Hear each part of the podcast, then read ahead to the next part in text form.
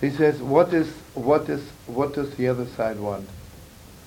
The other side, Samachem wants to take away from us this feeling to know how much God is proud of us. How beautiful we look for God. You know, this is so deep, you know. When you love somebody very much, they look beautiful to you.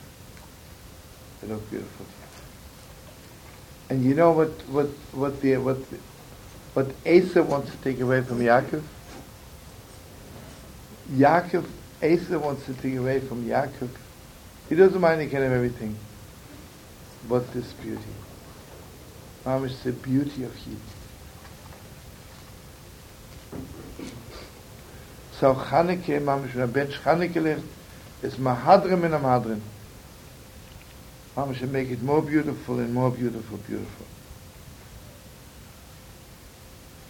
What is the avodah of tzaddikim? The avodah of tzaddikim is to make the Torah beautiful, to make Eden beautiful.